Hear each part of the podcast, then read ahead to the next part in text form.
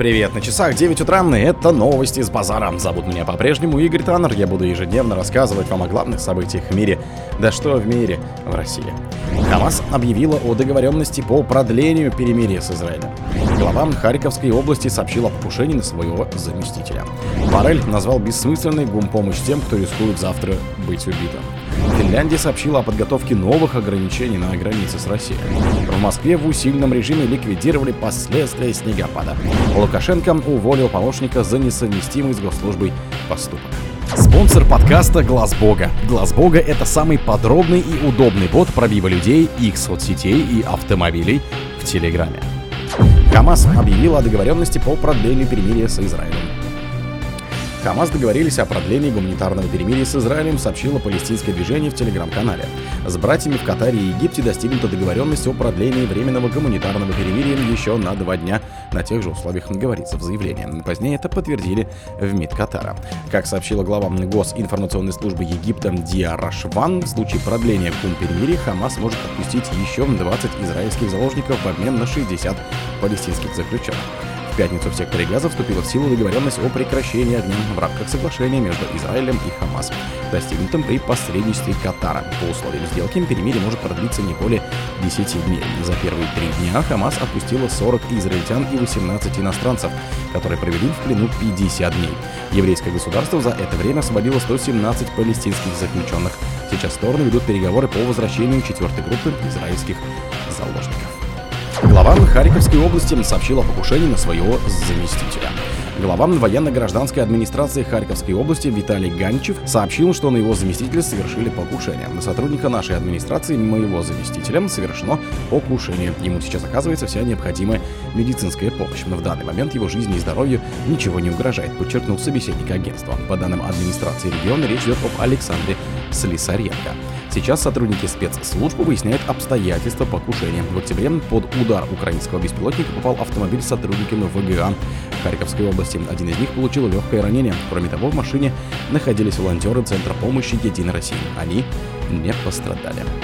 Боррель назвал бессмысленной гумпомощь тем, кто рискует завтра быть убитым. Глава дипломатии Евросоюза Жозеп Боррель, комментируя обстановку в зоне палестино-израильского конфликта, заявил, что считает бессмысленным оказывать гуманитарную помощь тем, кого завтра могут убить. Мы должны облегчить страдания мирного населения, а для этого необходимо увеличить объем гуманитарной помощи, но бессмысленно давать еду тому, кого на следующий день убьют, сказал он на пресс-конференции в Барселоне по итогам заседания форума Союза для Средиземноморья. По словам Борреля, необходимо прекратить бомбардировки в избежании новых жертв. Он отметил, что гуманитарная помощь необходима, однако ее недостаточно. Глава евродипломатии также назвал приоритетной задачей заключение долгосрочного соглашения о прекращении огня. Кроме того, он обратил внимание на то, что ХАМАС должно потерять военный контроль над сектором Газа. Финляндия сообщила о подготовке новых ограничений на границе с Россией. Финляндия готовит новые ограничения на границе с Россией из-за неконтролируемого прибытия иностранцев, просящих убежища, сообщил глава правительства Петтери Орпо. «Мы вынуждены думать и готовить следующие шаги», — сказал он на пресс-конференции со шведской коллегой Ульфом Кристерссоном. Орпо не ответил на вопрос, к какому сроку ожидать принятия решений. По словам финского премьера, на восточной границе сохранятся серьезная тревожная ситуация. С 25 ноября, когда на границе с Россией остался единственный КПП Рая Юсе-пилотом, работающий 4 часа в сутки, Финляндию прибыло 61 лицо, которые запросили убежище. По данным источников крупнейшей стране газеты, власти готовятся закрыть восточную границу для посетителей убежища. Орпо ранее допустил, что пункты приема заявлений будут сосредоточены в столичном аэропорту Ванта и Москве. В Москве в усиленном режиме ликвидировали последствия снегопада. Московские коммунальные службы продолжают ликвидировать последствия рекордного снегопада, сообщили в телеграм-канале комплексах городского хозяйства. Продолжаются работы по очистке от снега улично-дорожной сети, дворовых территорий, парковочных пространств, погрузки и вывозу снега. Под особым контролем пешеходные зоны, тротуары, подходы к остановкам, общественного транспорта, станции метрополитена и МЦК соцобъектом, говорится в публикации. До наступления темноты специалисты очищали от снега и наледи крыши и фасады зданий. Собранный снег вывозят на 56 круглосуточных снегоспадных пунктов. Из-за непогоды в московских аэропортах пришлось задержать 56 рейсов. Еще 20 отменили. Как сообщал мэр Москвы Сергей Собянин, власти привлекают дополнительные силы для устранения последствий снегопада.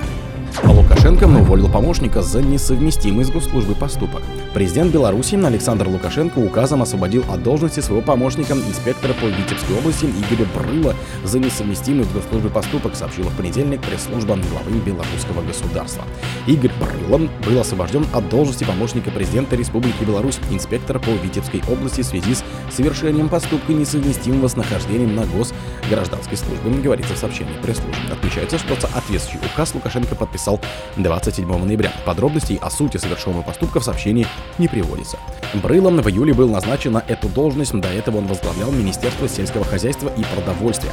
Во время назначения президент отмечал, что новую должность не следует воспринимать как ссылку, и ставил задачу улучшения экономических показателей Витебской области, в частности в сельском хозяйстве. В ноябре Лукашенко сообщил, что в стране разоблачены преступные схемы по экспорту молочной продукции в России, задержано 26 человек. В результате оперативно-розыскных мероприятий взяты в разработку 8 коммерческих групп, которые установили контроль на выгодных для себя условиях над экспортом в Россию продукции ряда отечественных молокоперерабатывающих предприятий. Согласно сообщению президентской пресс-службы, о разоблаченной правоохранителями схеме президент рассказал на примере могилевского предприятия «Бабушкина крынка». КГБ Беларуси в данном контексте сообщал, что директор предприятия «Бабушкина крынка» Геннадий Скитов создал условия отгруза готовой продукции для своего знакомого и руководителя рядом аффилированных компаний Владимира Сирутя. О других событиях, но в это же время не пропустите. Микрофон был Игорь Таннер. Пока.